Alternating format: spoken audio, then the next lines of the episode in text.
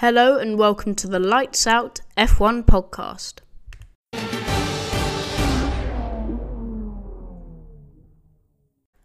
Hello and welcome to the race review of the British Grand Prix 2021.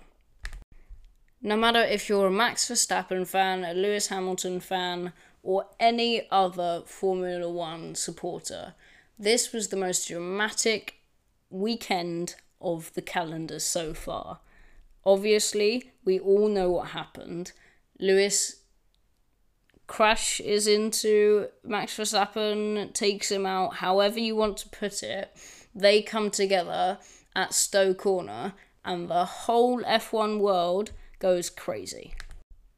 Now, I was there for sprint qualifying and free practice too. It was my first F1 experience, and my oh my, was it the best day of my life. Um, so I'm going to get straight into it with my three points for the weekend. Firstly, I'm going to give my judgment on the incident and also um, just a bit of background about um, what's been happening in the title fight recently. Secondly, um, I'm going to give um, my take on Charles Leclerc and Hamilton's strategy. Um, and then thirdly, I'm going to talk about um, what I thought of sprint qualifying, especially being a fan there.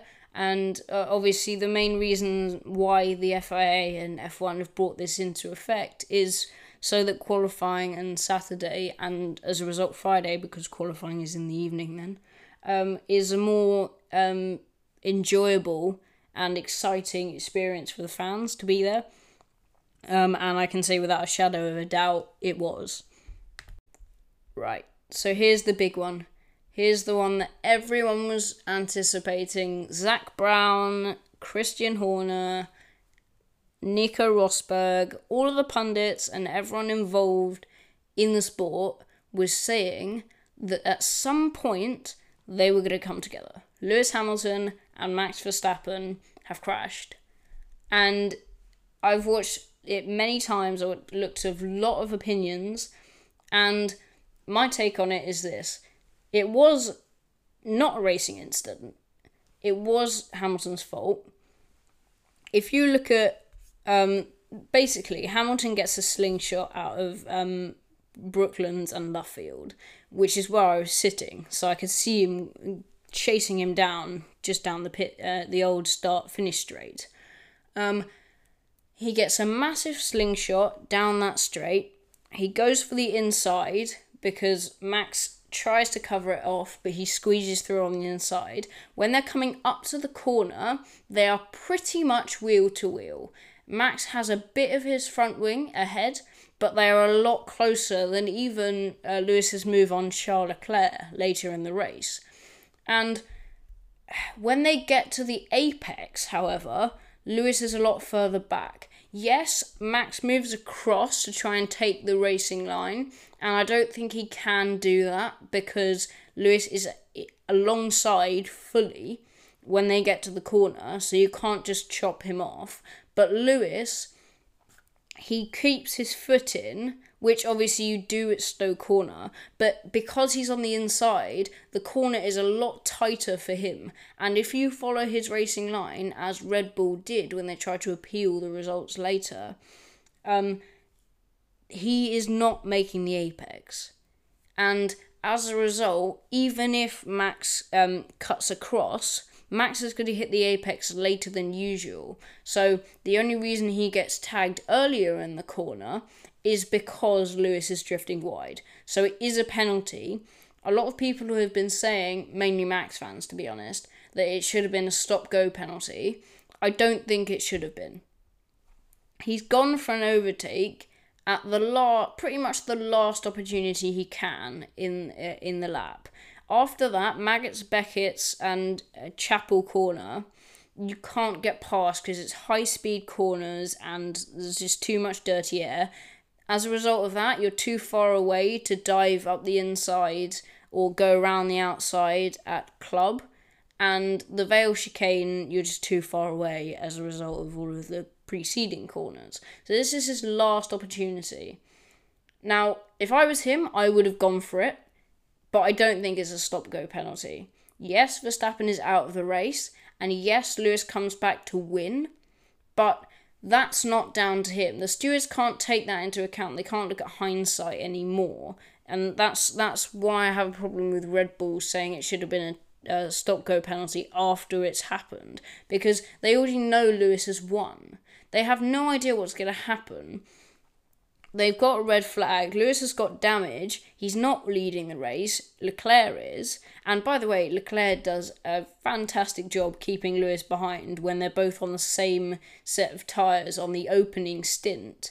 And Bottas and people like that, they should have got closer to Leclerc. But both of Bottas's starts, he got jumped by um, Leclerc at the first one, and he got jumped by Lando at the second. Lando was incredibly unlucky. If he had had a better stop, then he would have been competing for a podium because he would he he had great pace.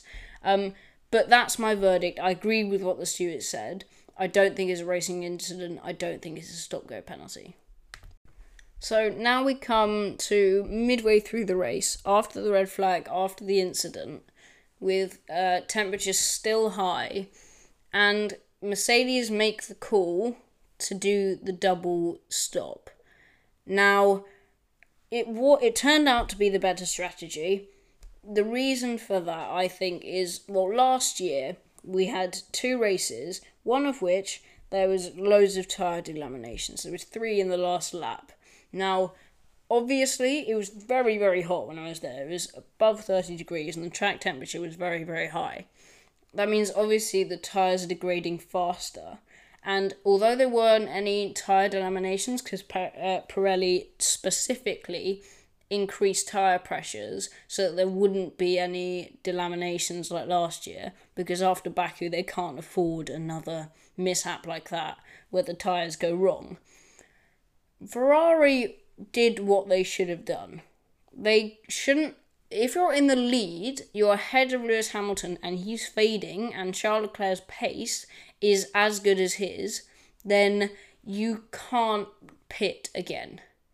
Verstappen did it in France where he was winning, but that's slightly different because Verstappen and um, Red Bull had been the faster of the two for the whole weekend. Leclerc and Ferrari were battling with McLaren in the practices. And obviously, after Carlos Sainz um, went down to P18 in uh, in the sprint qualifying, in terms of team results, they were doing pretty poorly, although he recovered to P10. So you can't really say that um, Leclerc should have pitted again because you don't know what the underlying pace of Lewis Hamilton's is when he was in clear air. You saw as soon as he got out the pits, he was banging in fastest lap every single lap.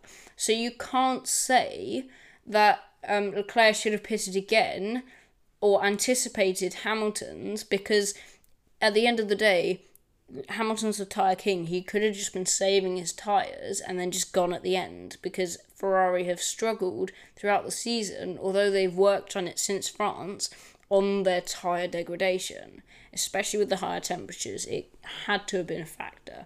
So Leclerc did the right thing, and Hamilton just did too much uh, for the Ferrari um, pace uh, in clear air when he got out of the pits.